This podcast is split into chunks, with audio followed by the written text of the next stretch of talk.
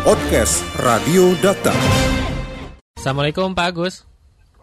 Waalaikumsalam warahmatullahi wabarakatuh. Ya Pak Agus, bagaimana Ya. YLKI memandang tentang bantuan subsidi upah yang sampai saat ini juga nampaknya masih belum tersalurkan secara penuh kepada para pekerjanya? Ya, eh, ya kalau dari YLKI pandangan seperti ini. Yang pertama eh, sebetulnya bagaimana kemudian eh, dasar dari pengambilan atau pemberian BSU ini eh, dari dari pemerintah. Karena kalau kemudian dasarnya adalah eh, gaji ini apakah gaji pokok atau gaji eh, take home pay ataupun juga eh, gaji yang lain atau pendapatan yang lain juga diakumulasi karena eh, ini harus jelas dari awal supaya ya di kemudian hari memang sasarannya tepat Mhm. Jangan sampai kemudian eh, ternyata gaji pokoknya kecil misalkan gaji, gaji pokoknya memang kurang dari 5 juta seperti yang disyaratkan. Tetapi ada tunjangan-tunjangan yang itu eh, jumlahnya melebihi dari 5 juta bahkan dia mendapat apa ada pendapatan lain. Nah ini, ini yang yang harus jelas. Itu yang yang pertama. Jadi ini yang harus disisir kembali oleh pemerintah. Jangan sampai kemudian eh, sasarannya salah. Nah, justru yang benar-benar tidak mendapatkan gaji yang sesuai standar, tetapi tidak dapat karena dia tidak atau dia perusahaannya tidak mendaftar sebagai BPP, BPJS Ketenagakerjaan. Nah ini juga juga harus diteliti lebih jauh.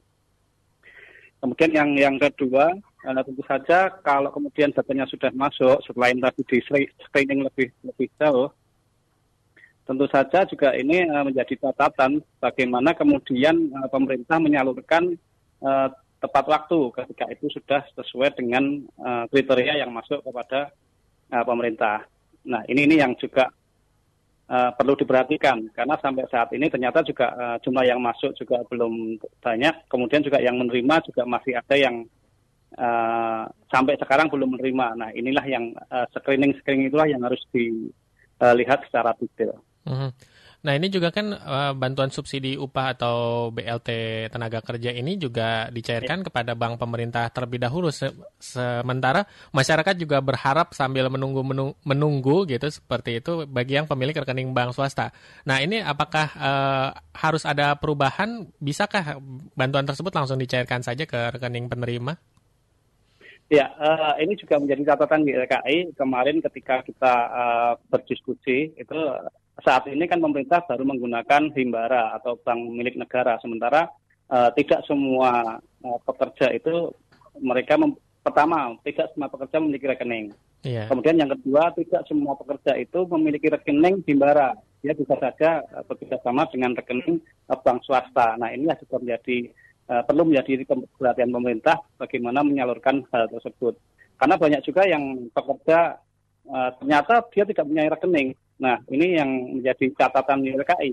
Iya. Ketika mereka secara secara administrasi, secara eh, persyaratan masuk eh, untuk mendapatkan uh, BSU, tepa- tetapi ternyata mereka nggak punya rekening karena sistem penggajian di perusahaan tersebut uh, dia sebagai uh, buruh atau- ataupun karyawan itu digaji secara tunai dan per minggu. Nah ini yang kemudian uh, mereka tidak bisa, eh, tidak mempunyai rekening. Nah inilah yang yang juga perlu di- dipikirkan, termasuk bagaimana kemudian harus bekerjasama dengan uh, bank milik swasta. Mhm. Kalau menurut Pak Agus, apakah peserta BPJS Ketenagakerjaan ini bisa disamakan dengan konsumen karena kita juga membayar premi tiap bulannya ini? Ya, kalau prinsipnya konsumen itu ada dua, yaitu pertama adalah konsumen akhir atau end user, yang kedua adalah eh, konsumen antara. Konsumen antara adalah mereka yang eh, mem- membeli sesuatu barang ataupun produk jasa, tetapi akan digunakan lagi. Nah, ini ini juga eh, disebut dengan konsumen eh, second konsumen. Nah, dalam hal BPJS tenaga kerjaan eh, tentu saja eh, permasalahannya bukan tentang ini konsumen dan pelaku usaha, tetapi lebih jauh dari itu bahwa ini eh, sebuah tanggung jawab eh, sebagai warga negara untuk memberi, atau untuk eh, terdata sebagai BPJS tenaga, kerjaan dalam hal ini dulu istilahnya adalah eh, jam setek. Jadi ini sama apa istilahnya uh, produk jasa produk jasa yang diberikan oleh asuransi semacam itu. Jadi uh, tetapi ini akan lebih jauh dan lebih dalam karena bukan hanya sebagai uh, business and usual, tetapi bahwa ini tanggung jawab dari pemerintah sekaligus juga uh, kewajiban dari masyarakat sebagai uh, tenaga kerja. Ya. Kalau dari Pak Agus uh, memantau kah uh, keluhan-keluhan dari para pekerja terkait dengan lambatnya proses pencairan ya. dana BSU ini? Iya, uh, dari data yang masuk ke YLKI, aduan yang masuk ke YLKI, uh, kebanyakan adalah ketika mereka kemudian keluar dari perusahaan, uh, opsinya ada dua. Apakah dia akan melanjutkan untuk uh, BPJS ketenaga kerjaannya di perusahaan lain, atau dia akan menutup atau mencairkan hal tersebut. Nah, dalam hal kasus yang diadukan ke YLKI, uh, kebanyakan adalah mereka ketika berhenti untuk menjadi uh, anggota kepesertaan BPJS ketenaga kerjaan, ada kesulitan uh, proses untuk uh, klaim hal tersebut. Hmm, nah, baik. ini ketika YLKI amati ternyata juga permasalahannya bukan bukan uh, tentang klaimnya, tetapi ada uh, komunikasi yang terputus. Jadi ketika uh, pekerja itu masuk menjadi pekerja kemudian masuk menjadi uh, sebagai peserta BPJS ketenagakerjaan itu ada beberapa poin atau ada beberapa uh, jasa asuransi dalam BPJS ketenagakerjaan itu yang bisa dicairkan ketika dia sudah mencapai umur tertentu. Kemudian juga apakah dia uh, ketentuan seperti uh, jaminan hari tua dilakukan uh, sampai pada batas umur tertentu, bukan ketika dia keluar. Kemudian juga poin-poin uh, tertentu yang itu tidak terkomunikasi dengan baik. Nah, tahunya pekerja ketika dia keluar dari sebuah perusahaan, mereka mendapatkan hak itu. Nah, ini yang kemudian komunikasi ini harus di, di terus dilakukan oleh uh, BPJS Ketenagakerjaan dan perusahaan yang menaunginya. Ya, kalau dari YLKI apakah pencairan dari BSU ini sudah dinilai tepat sasaran? Ya, tadi yang saya sampaikan di awal, uh, ini harus ada screening lebih lebih detail lagi. Uh mhm. -huh. Jadi bagaimana dasar dari uh, gaji yang 5, 5 juta tersebut? Apakah ini uh, take home pay? Apakah ini gaji pokok? ataukah apakah ini gaji secara keseluruhan? Nah, ini ini yang harus jelas. Karena kan e, jangan sampai kemudian e, gaji pokoknya di bawah 5 juta, tetapi ternyata e, dia mendapatkan take lebih dari itu. Nah, ini yang harus di screening lebih lebih jauh.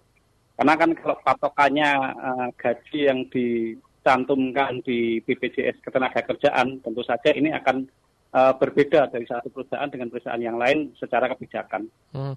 Berarti kalau di iuran dari BPJS Ketenagakerjaan mestinya adalah yang dibayarkan adalah gaji pokok ya Pak, bukan take home pay-nya? Betul, ya. Makanya itu yang tadi saya sampaikan, apakah ini berdasarkan dari uh, ketika perusahaan mendaftarkan diri ke, ke uh, BPJS Ketenagakerjaan. Kalau asalnya itu tentu saja kan uh, mayoritas adalah uh, gaji pokok. Nah, Sementara uh, banyak yang gaji pokoknya itu uh, jauh lebih kecil daripada uh, tergembenya. Mm-hmm. Dari YLKI apakah juga membuka layanan advokasi terhadap para pekerja yang hingga saat ini masih belum mendapatkan bantuan subsidi upah ini, Pak? Ya, secara umum YLKI memberikan apa bantuan semacam itu, ya kita akan ter- terus terbuka uh, untuk aduan semacam itu ya, ketika ada pekerja ataupun uh, masyarakat yang memang uh, selayaknya mendapatkan bantuan, tetapi sampai hari ini belum mendapatkan. Iya, ini juga di banyak yang mengkritik mengenai pola komunikasi dari Kementerian Tenaga Kerja maupun BPJS Ketenagakerjaan yang layanan hotline call centernya ini juga tidak aktif ini bagaimana ini Pak? Salah satu indikasi dari uh, layanan publik adalah uh, ketika dia memberikan respon yang apa jawaban atau aduan yang responsif uh, terhadap uh, pelapor. Nah, ini yeah. juga menjadi menjadi catatan YLKI bagaimana kemudian banyak uh, lembaga negara baik itu kementerian maupun lembaga itu yang mem memiliki akses poin pengaduan tetapi ternyata uh, tidak responsif. Yeah. Nah, ini ya yang yang inilah yang apa selalu menjadi catatan YLKI. Nah, kemudian apa gunanya ketika mereka menyediakan akses poin pengaduan tetapi uh, tidak uh, tidak responsif seperti itu. Baik.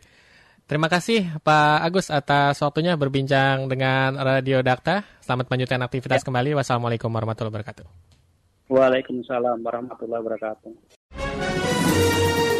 Podcast Radio Dakta. Anda cukup masuk ke mesin pencari Google atau lainnya dan tinggal mengetik podcast Radio Dakta. Podcast Radio Dakta, aktual dan informatif.